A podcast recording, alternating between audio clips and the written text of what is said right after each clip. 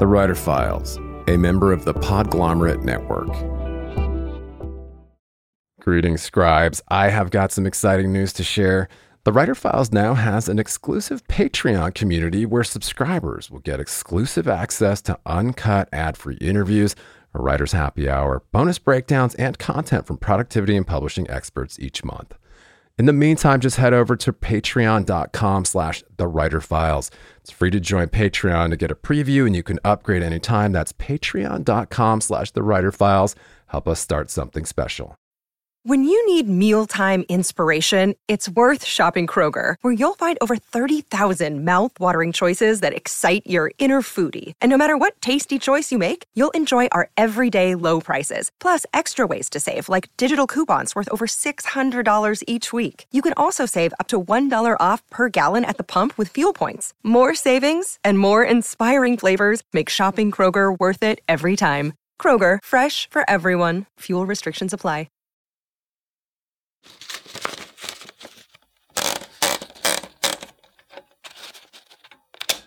Flow state is the writer's high that keeps us going. On the on the bad days when the muses are not anywhere to be seen and you're just slogging away and typing and you just feel like you're, you know, I used to say I was killing trees to no purpose, but of course now everything's electronic, so I don't print out that often. But the days when you hit the flow state where time stretches and you don't know if you've been and you can do 20 pages in 2 hours and then you have the days when you can do four pages in eight hours. And for me, at the beginning of a book, it's usually a little slower. Four pages is my minimum. And then I try not to have a maximum because that way lies madness. You'll burn yourself out. Even I, and I will do that. I, if I get enough days in a row where I've got tremendous page count, then I think, well, I can do that. I can do that. I can do that tomorrow. I can do it again. No, no, no, no. No, you can't. You cannot run a marathon every day. And welcome back to the Writer Files. I am still your grateful host, Kelton Reid, wishing you pages, patience, and perseverance per usual. Number one New York Times bestselling author Laurell K. Hamilton returned to talk about how her writing process has evolved over the last 30 years, how to find words, wisdom, and mental wellness, celebrating the 30th in the Anita Blake Vampire Hunter series with Slay. Laurell is the trailblazing, genre bending author of the Anita Blake Vampire Hunter series and the Merry Gentry Fey detective series, and is considered an influential pioneer in the urban fantasy genre. In the 30th novel of the number one New York Times bestselling Vampire Hunter series, Slay, Wedding Bells Are Ringing, but before Anita can make it to the altar, she must face an obstacle more daunting than any supernatural threat. Laurell is one of the most successful and popular paranormal fiction authors publishing today, has published over 40 novels, and sold more than 20 million copies of her books. In this file, Laurell and I discussed why she doesn't outline or do research before her first drafts, how she became a lean, mean writing machine over the years, why you can't beat yourself up if the pages aren't coming, how to refill your creative tank, tapping science, history, and mythology for realism in your fiction, the rarefied air of a 30 book series, and a lot more. Stay calm and write on. And don't forget, you can always support this show by heading to writerfiles.fm, where you can also sign up for email updates and other resources for writers. And if you're a fan of the Writer Files, please click follow to automatically see new interviews in your podcatcher as soon as they're published and drop us a rating or a review on Apple Podcasts, Spotify, or wherever you tune in to help other writers find us. All right, we are rolling once again. I am honored, thrilled today to be joined once again by our esteemed guest. We have a returning guest, uh, of course, number one New York Times bestselling author, Laurell K. Hamilton is back hanging out with us to chat about all things writing. Thank you for having me back on the show, Kelton. It's it's great to be back. Yeah, thanks for taking the time. And and I know your time is precious. You are um, obviously a, a, busy lady. Um, got lots going on, but we have a new one in the in the pipeline coming up uh, here shortly in November, and I can't wait to talk about Slay, the thirtieth in the Anita Blake Vampire Hunter series. That's quite a milestone. I am very, very pleased with this milestone. I mean, not only is it just obviously awesome, but when I, I remember when I got the first contract, it was for three books. And I remember holding that, looking at the contract, because back then it wasn't electronic, it was a real contract paper, and holding it and going, there'll be at least three books. and I never dreamed that the series would be popular and keep selling so that I would be able to do 30 books in a single series. I mean, so few people get that chance. Yeah, it's incredible. And congratulations. I mean, you know, I, I can't really say much more than just to have kept it going so long and have kept the momentum and interest in the fandom, all the while kind of, uh, you know, as you put it, keeping interest yourself uh, by, you know, evolving these characters, evolving this world, evolving this, you know, as you put it, kind of world building and these magic systems. And and yeah it's very cool to see. I mean i i don't i can't think of another author that i've spoken with that has had such a long running hit series. I actually you have to go to mystery. You have to go to mystery usually. Uh, but i looked it up. I looked it up because i was wondering if there was anybody else out there and of course it's uh, nora roberts writing as uh, uh jd robb with the eve dallas series she has more mm. books in hers Yes, close to 60. Wow. Okay. I, so I was not- feeling pretty good, you know, and uh, I looked that up and, and, uh, you know, uh, she is a lean, mean writing machine. It, it's just uh, a level of, of productivity and level of writing at that level of pace that I just kind of, she's one of the few writers that I just kind of bow down out and go, yes, yes, you are. Incredible. Well, as a trailblazer of so many different genres, and of course, you've talked about kind of the monster mash that it, that goes into your work. But um, yeah, you you have, as you've put it, given yourself enough toys to keep it interesting all this while. Um, and as you said, you you looked to mystery as kind of the blueprint for how to how to keep a long running series going. And we've talked about that in our previous episode which you know i'll just remind readers it was it's been exactly three years almost to the day that we spoke about the 27th in the series and that was a really really enlightening conversation i wanted to pick your brain more get you back of course to talk more about you know having w- one of the most long range series um, in the game, you talked a little bit about, and I thought I found this very interesting, how sometimes your characters take over the plot if they have better ideas. And you talked a little bit about, you know, kind of that quote unquote magic that you lean on a little bit sometimes. And and you know, I, I found that interesting because I think there's something there's probably some neurobiological stuff going on there where you you've developed such an intricate kind of interiority to this world and, and, and you said you're not really leaning too much on outlining now. Uh, t- tell us a little bit more about this really fascinating fascinating process and how it's evolved over the years. I'm always one of those writers that writes to read my own story. By that i mean that if i outline i've tried this over the years. I mean i've been i've been writing for uh, for uh, for over 30 years. Uh, but you know the the your career starts when you have a book that breaks out. That's that's how people always think of it. So 30 years because that the Anita Blake series was what broke me out um, to that next echelon. But I've tried outlining because so many people at the beginning tell beginning writers, you know, you, you must outline. But for me, if I outline too much, it takes away the impetus, the fuel I use to write.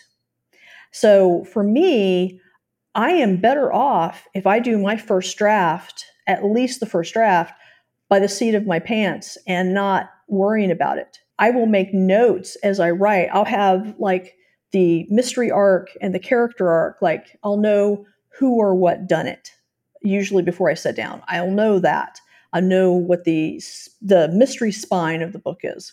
And then I'll know character arc, character development sometimes I will do my research for mythology and folklore and science before I sit down to write.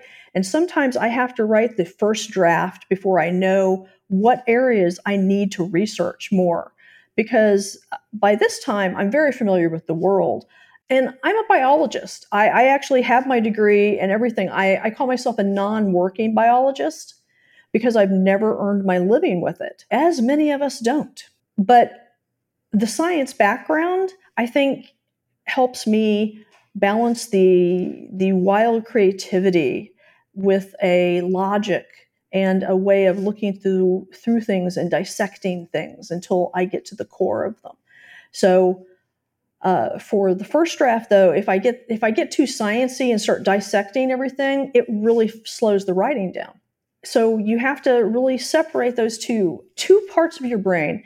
The flow state is the writing is when you're you're just writing and it's really going you're really in the sweet spot. And flow state is the writer's high that keeps us going. On the on the bad days when the muses are not anywhere to be seen and you're just slogging away and typing and you just feel like you're you know i used to say i was killing trees to no purpose but of course now everything's electronic so i don't print out that often. But the days when you hit the flow state where time stretches and you don't know if you've been and you can do 20 pages in two hours. And then you have the days when you can do four pages in eight hours. And for me at the beginning of a book it's usually a little slower. Four pages is my minimum. And then i try not to have a maximum because that way lies madness you'll burn yourself out. Even I, and I will do that. I, if I get enough days in a row where I've got tremendous page count, then I think, well, I can do that. I can do that. I can do that tomorrow. I can do it again. No, no, no, no. No, you can't. You cannot run a marathon every day. You you burn yourself out and you lose the momentum of the book. I find that I have to fight myself from I get too excited and then I will think I can finish it sooner and I'll give myself an earlier deadline than I should have. So I've learned to be a more uh, more patient writer with myself and not beat myself up on the days when four pages is all I can get out. The one thing that I am still not good at is knowing I was actually good better at this when I was younger. There are days when you when you shouldn't keep making yourself right when it's not coming. And there are days when you should stay at your desk and you'll have a breakthrough and you'll get past that part in the book that's giving you problems. But there are days, there are days when you just are better off getting up from your desk, taking a walk, going to lunch with a friend, and just getting the heck out of the office. Because part of it is sometimes I think we need to physical it. We need to do something physical, something totally different than try to write. And sometimes our subconscious will work through the part of the book that's sticking. I'm not a good judge of those days, though. I don't know if it's a day when if I press on and stay at the computer, I'll have that breakthrough, or whether I need to get out of the office.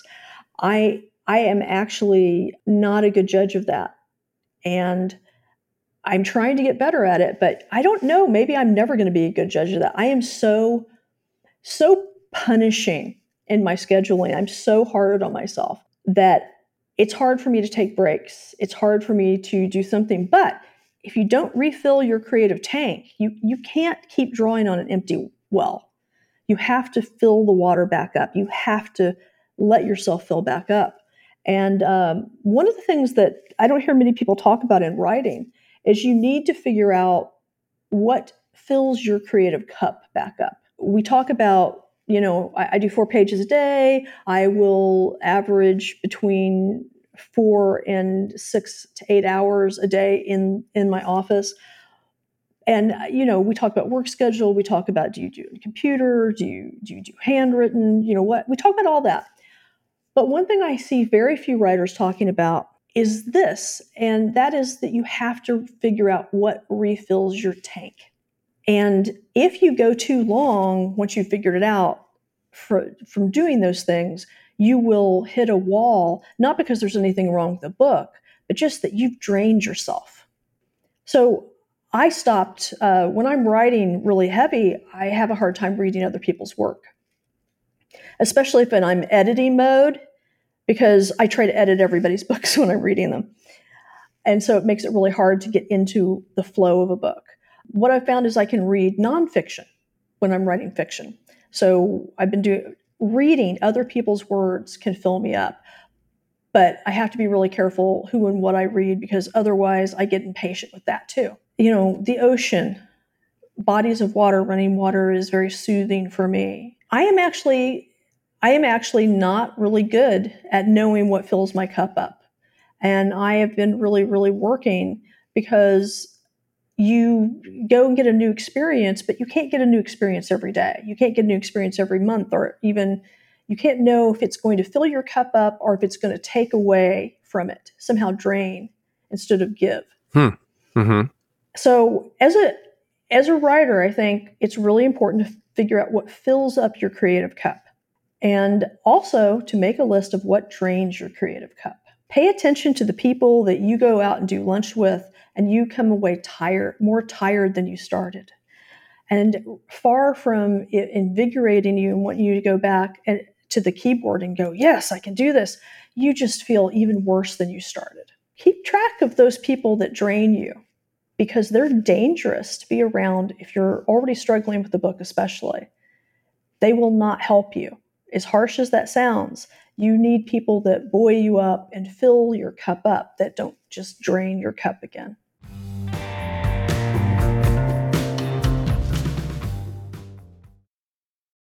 And just a quick aside to revisit the exclusive Writer Files Patreon community where subscribers get access to uncut ad free interviews, a writer's happy hour, bonus breakdowns, and a lot more. I know that for serious writers, it can be more distracting than ever to cut through the noise, stay productive, and home in on what's happening in the publishing industry. Over eight years, we've provided a looking glass into the habits of professional writers and publishing industry insiders. And as your humble host, I've decided to launch a membership based Patreon for serious scribes to cut through the noise, swap tips and tricks, and hang out with like minded peers.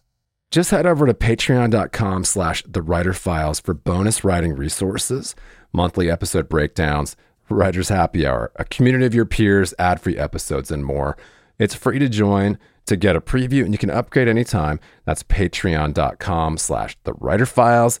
Help us start something cool and special. Keep calm and write on. Another day is here and you're ready for it. What to wear? Check. Breakfast, lunch, and dinner? Check. Planning for what's next and how to save for it? That's where Bank of America can help. For your financial to-dos, Bank of America has experts ready to help get you closer to your goals. Get started at one of our local financial centers or 24-7 in our mobile banking app. Find a location near you at bankofamerica.com slash talk to us. What would you like the power to do? Mobile banking requires downloading the app and is only available for select devices. Message and data rates may apply. Bank of America and a member FDIC.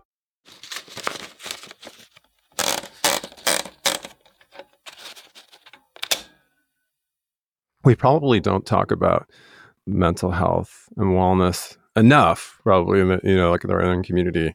Um, you're right. We do talk more about kind of like the minutiae of the process. But of course, with the neurobiological stuff, you know, what you're describing is also really important to, to mental health, as you said, kind of like being nicer to yourself, but also um, figuring out what fills you up, as you said, as you put it creatively, what fills your cup. I love that good reminder. What I'm finding is, especially with uh, the last few years, I think we've all been more drained than normal. Just what's hap- happened around us, and as a writer, you are impacted by that. As a creative person, you just there's no way for that not to impact you and take energy from you. And so I think it's even more important now to figure out what fills you up. Unfortunately, one of the things that filled me up was travel. And uh, I okay, I'm I'm incredibly phobic of almost every mode of travel. Um, I, I I've been in a plane that caught fire in midair. Uh, I've had really bad experiences. There's a reason. These are not idle phobias. But yet, getting to the destination and seeing new landscapes or a familiar landscape that you love, that fills me up. But of course, now travel is harder. So I am trying to figure out what I can do that is less stressful but fills the cup up to replace some things that have become more difficult. And that that has been a whole new thing. That that that is I'm still working on that one. But filling your cup up is is more and more important and I think we don't talk enough about it. And I'm talking I'm seeing so many online writers, very young writers who just started and they're already burned out. Yeah. Uh, well, but think about it. A lot of them are indie authors. So they are not only writing their books, they're marketing their books, they're doing all the promotion, everything. It's a one man band usually. And I, one of the reasons I'm very happy to be a traditional pub, traditionally published is I don't have to do all that myself. So I think that's contributing to hearing so many writers burning out so much more quickly than we ever talked about it before because the business has changed. Yeah, true enough. Well, fascinating uh, to talk about and think about, of course, and all great reminders.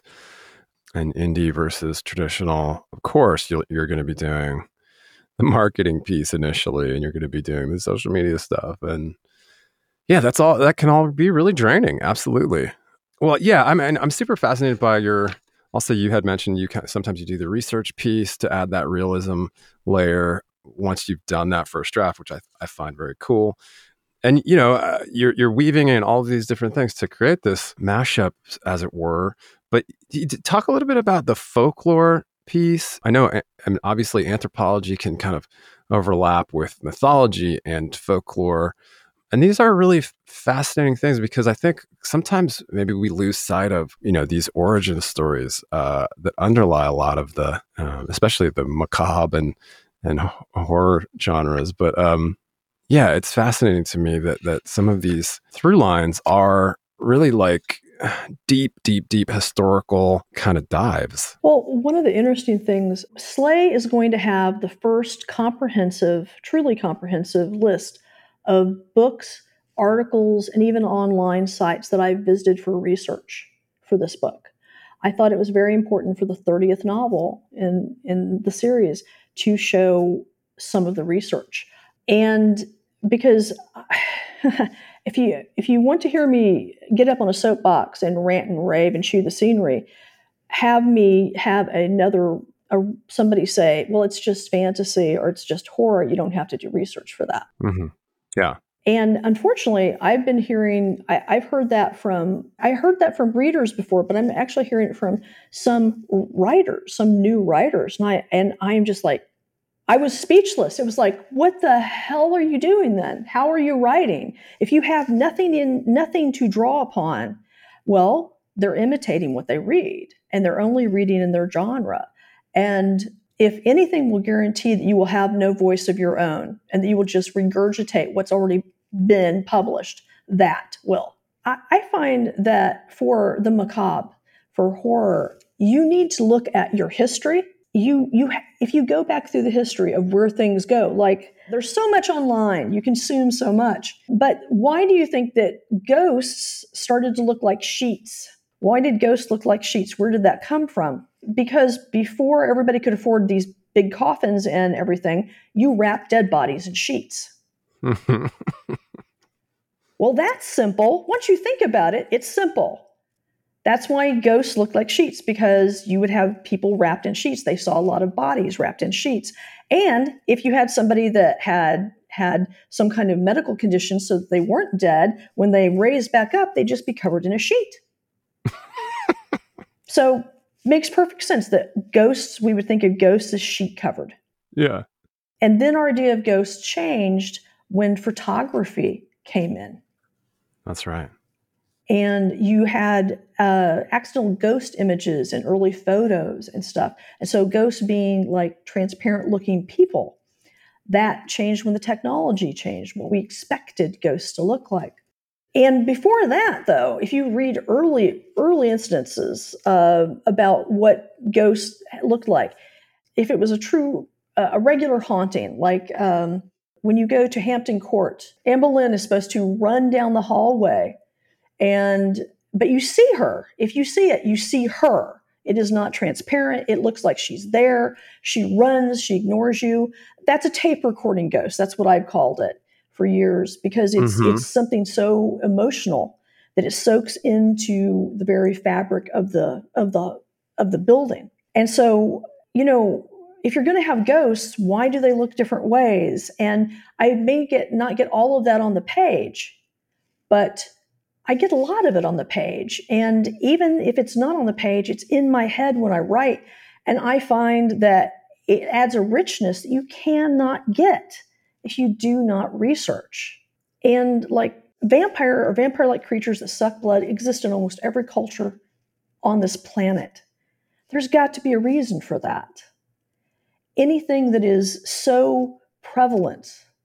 And that's one of the reasons that I started doing research on vampires. I, I read folklore and mythology and ghost stories and everything long before I ever sat down to write. My grandmother would tell scary stories. That would be something that we would do, something you do to entertain yourself and pass time. And mm-hmm. and so you have to soak up and and figure out what it is that interests you as a writer and follow that. That's that's that's your clue. What interests you the most is usually your clue what you what you should write. Yeah i love that. The, the old style old idea um, write what you know. I absolutely say that's not true. Write what you want to know. Write what you want to know more about. Yeah. Interest led Uh, because it's hard to write you sit in a room by yourself usually and you're alone with your demons eating your head, if you have any in your head, and most of us do, you need to be there with enthusiasm. One of the reasons that I have 30 books out, and a lot of the people that have come after me do not, is I think that this is what I want to write. I'm writing what I want to write. I am not jumping on the bandwagon because it's popular. I am not being inspired by somebody else's writing. I am inspired internally. And I think that's one of the reasons that I'm still having so much fun and still love the series so much and find new things with each book because this is my my area, my my interest, my passion, my hobby until I started writing it. So for me, I come with enthusiasm that is internal, not external. And I think that's one of the reasons that I still look forward to sitting down to every book and writing it. It's so cool to hear and very inspiring. Um, to authors, I think, probably just starting out thinking, how do I just get get through this first book? You know, how do I how do I find the that next gear, you know, to finish something? Just finish one thing.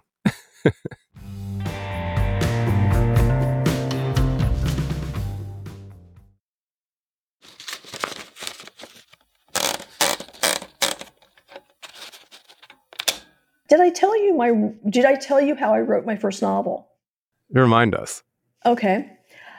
I wrote my first novel, which was Nightseer, Elves, Dwarves, and Dragons. Total fantasy. It, it was nothing like what I would write later. I was working full time in corporate America, and I found at the end of the day, after being in corporate America in a cube farm, I did not have any energy left to be creative. So I would get up every morning at 5 a.m., and I was not a morning person at that time. Let me just add that. 5 a.m., and I would sit down and I would write two pages every morning before I went to work. And sometimes the two pages were terrible. They were literally me going, I can't write. This is too early. I have no idea what I'm supposed to be doing here. But if all I could do for two pages was complain, that's what I wrote. And this was important for me to see with the first novel. I would print out my pages every day and put them to the side of my computer so that every day I watched that stack get bigger. And it really helped me to see the pages stack up and look more and more like a real book. That visual was very important to me. And I could hold it in my hands. Literally, it was tactile. I could feel it getting bigger my first draft, that was how my first draft was written because it was the only time I had that I could devote every day. I wrote it two pages a day, rough draft. And by the time I got my rough draft done, it looked like a book. It had enough pages for a book. It felt, it was heavy. and that really helped me go, okay, now second draft. And I will tell you something that no other writer I've met does, and it is one of the things that has helped me the most. When I get through the first draft, if I see a spot where I don't know, like because the first novel I wrote was set around the 15th century as far as technology and stuff goes, I couldn't even get her undressed. What would underwear look like in the 15th century? But at that time, there was no internet. This is pre internet. Uh, or the internet was there, but it was like baby internet. So you really Yeah. couldn't go easily and look stuff up. So rather than getting in my car and going to the library to look up what 15th century underwear would be, or what a banquet at that time, what food you would have, and stuff, I just wrote in big letters, what does 15th century underwear look like? That's awesome. and I went past it. And so the second draft for me is just filling in the holes. Um, I choose a word that is not in the book, something ridiculous like aardvark or rutabaga, and something you're not going to use. And then I do a word search for that, and I go to each one. And the second draft is just filling in the holes with either research or what was the name of that street or whatever. That is second draft. And then third draft is when I start polishing. And that is how I wrote most of my first early novels, that whole process there. So, first draft can be as terrible as you want. Second draft is just filling in the holes. Third draft is when you start to polish the writing itself. Hmm. Yeah. And it helps helped me not get bogged down. It helped me not get caught up in perfectionism because I knew I have a process, I have drafts, I have drafts to fix this. And that is that is the process. That is how I have written my first books. And every once in a while I forget this. I think, oh, I'm hot shot now. I don't need to go through the process. Yes, I do. And now when I first started out, I call it I call it the 70-30 rule. When I first started out, 70% of any first draft I did was garbage. 30% was gold. But you have to write the whole 100% to get that 30% because it's scattered in among the 70. The more I write, the better my drafts got. Of course, I improved. So some books, some books I'd finish and it was 70% gold and only 30% trash, or it was 80% gold and only 20%. And then it goes back and forth depending on the book and how things are, are going in the world. But every first draft is some percentage of just garbage. It just is. You have to be willing to be really, really bad on paper to get the really, really good stuff too. So many people treat writing and anything they want to try as a new skill. They treat it as if as if you sit down in a car for the first time to take a driving lesson and you're expected to be Mario Andretti doing the Indianapolis 500. no, you're expected to learn how a car works and how to creep forward without killing yourself or anybody else. That is your only goal. Uh, you know, most of us are never going to get to, to the Indianapolis 500. And if we do, it's going to take a lot of practice. And writing is like that. I don't know why so many people sit down and think they're going to be, you know, whatever writer they admire because they don't understand how much of a process, how many drafts before they saw that book. And they expect themselves in their first draft to read like a finished draft that has been edited and seen by multiple eyes. I I think a lot of people crush themselves before they start like that. Yeah. Great reminder. Don't crush yourself before you start. Um, you've got to hone that craft and do it over time. but but you know whatever works whatever works for you that's that's the big thing for me and i will tell you this that even though i am 30 plus years in the game and you know i think slay is my 42nd novel coming out but 30 in one series i mean i still will run into trouble because i will forget the process rules i will forget i will sit there and start beating myself up and go I've written in this world for this long. Why can't I get through this scene? Why is this scene so hard? And I'll get caught in that negative hamster wheel. And I just have to go back. And if I'm having a lot of trouble with the scene, if I have been writing a scene for more than three days, if I'm stuck in the same scene for three days, then something more is going on here than the writing. I am either a character's not speaking to me, the plot isn't working like I thought it would, or I just am not ready to write this scene because I need something I, I either haven't written yet or something's off more than the writing. And I give myself permission to put the word aardvark, rutabaga, you know, snowshoe, unless you're writing about a snow book, um, whatever. Write something that is not in the book so spell check won't, won't get confused. And then just leave the scene and write the next one because often I find if I get stuck for that long, I know the next scene. Mm-hmm. And when I finish the, the draft and come back, I find one of two things has happened. Either I've knocked something loose and I easily finished the scene, or we didn't need that scene. The book didn't need it, but my writing needed it. Sometimes sometimes I will write stuff and then have to cut. One of the interesting things is you get better and and hopefully you get better as a writer and popular, but I now am so good as a writer that my garbage is harder to find. The stuff that shouldn't be in the books, the stuff that doesn't belong in this book, maybe I can save it for another book.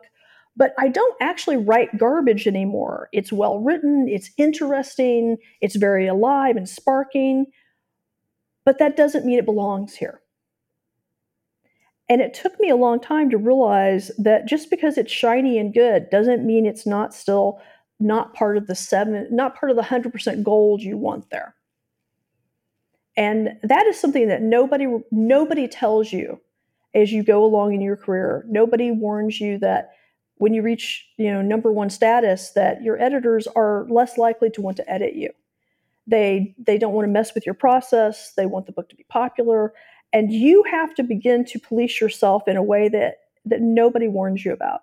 So it was interesting to go, there, there's no gatekeeper here. Where, where is my editor here? So they said, well, you're doing so well, we didn't want to hinder your process. and so you have to police your own process in a different way after a certain point. If you if you get into the rarefied atmosphere, you're selling really well, you have to watch your own self and not get overindulgent because they won't call you on it most of the time anymore. Hmm, that's fascinating. And when you start out, they give you no slack. I had such harsh editors when I started out, you know, that I just you almost gradually don't notice when when the wind changes and suddenly you don't have that anymore. So that was an interesting thing to to discover along the way. I wrote Smolder, the 29th book, and Slay so close together like I, it was very important to me. Smolder came out in March of this year, but it was very important to me that the 30th book come out in the 30th anniversary year of the beginning of the series. So Smolder in March, Slay in November. And as I'm writing all this and thinking about it, and I got I really started thinking about how I got here. It made me very nostalgic to hit 30 years. I've had several fans say that, you know, write in or comment on things and go, 30 years and say that my series is one of the longest running relationships in their lives. I am both very flattered and and I wish them well with external relationships after this. I, I wish them all to find, you know, happiness that is longevity. And Jean Claude, the main the, the one of the main male lead of the series, I've been writing him longer than I've been married to my husband. Oh my. So that was an interesting thing to think about as well. Yeah. I don't know. I it's it's made me very, you know, I've reached a goal that I I never dreamt of. I never thought I'd get there when I started out. And so it's made me look back and really think about how I got here, how I've stayed here, uh, you know, the the good rules for the care and feeding of your muse and that means translates to the care and feeding of you. Because um, I find that some writers seem to consider our body as just this this this thing that our brain rides around in, and they don't treat their body as well as as it deserves.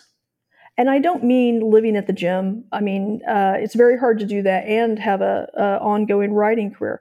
Um, hmm. To do that kind of, you, you can go mm-hmm. to the mm-hmm. gym, but you can't live there no. Uh, I I tried that for a while and um, I managed it, but it was like all I did was was healthy healthy eating, exercise, writing, and then I would go off on a trip, refuel, come back, wash, rinse, and repeat. And after a while, I got I, I went. I need I need to just sit and do nothing for a little bit. Stillness, stillness That is the other thing we are missing. That has really changed since I started out. Um, boredom.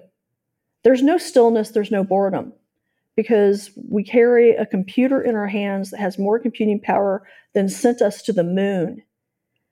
And we can always read something online, uh, we can go look at a video. There is no boredom, no room for any of that. And we have constant input. And it's not, I don't think it's good for us as, a, as writers. I really don't.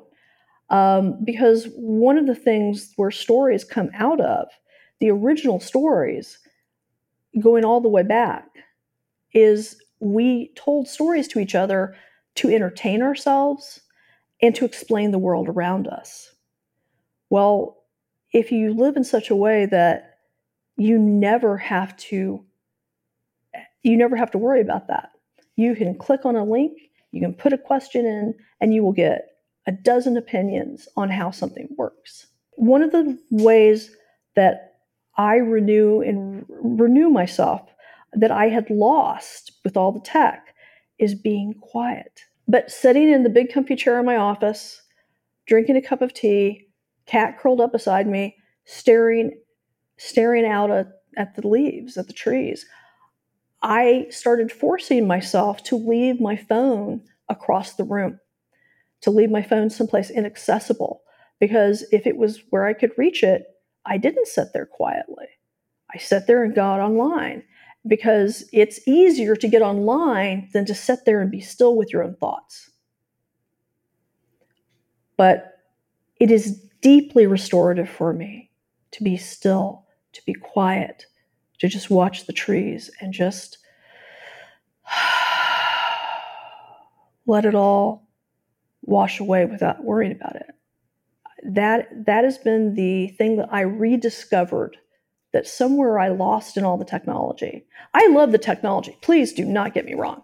I love my phone. I I'm sorry. I would I would rather text for business than email or call. It's it's quick, it's easy, and and we're done. But I think I I know for myself. I shouldn't speak for everybody. I know for myself that I lost something when I embraced too much into that lifestyle. So that that I found, that I found sitting quietly, thinking nothing, reading nothing even, just sitting, sipping the hot beverage of your choice, and just letting yourself be still. That is both restorative to me as a person, it is restorative to my muse, that spark of creativity, and it helps me come back to the writing more refreshed and and feeling like I'm I'm ready to go again. Amazing. I love it. I think um, that is probably a really great place to wrap up. And and you've t- you've been very generous with your time. Uh, thank you again for coming back on here to discuss your process and of course 30 years of this wildly popular Anita Blake Vampire Hunter series. 30th series in the installment Slay is going to be published November 7th of this year from Berkley. And um, yeah, it has been truly a pleasure to, to hang out with you and he, let you uh, wax philosophical. Um, I think the quiet contemplation piece is a really, really important. I think, uh, as you put it, kind of restorative uh, piece that we're all probably missing right now because we're also uh, distracted by all of the bad news.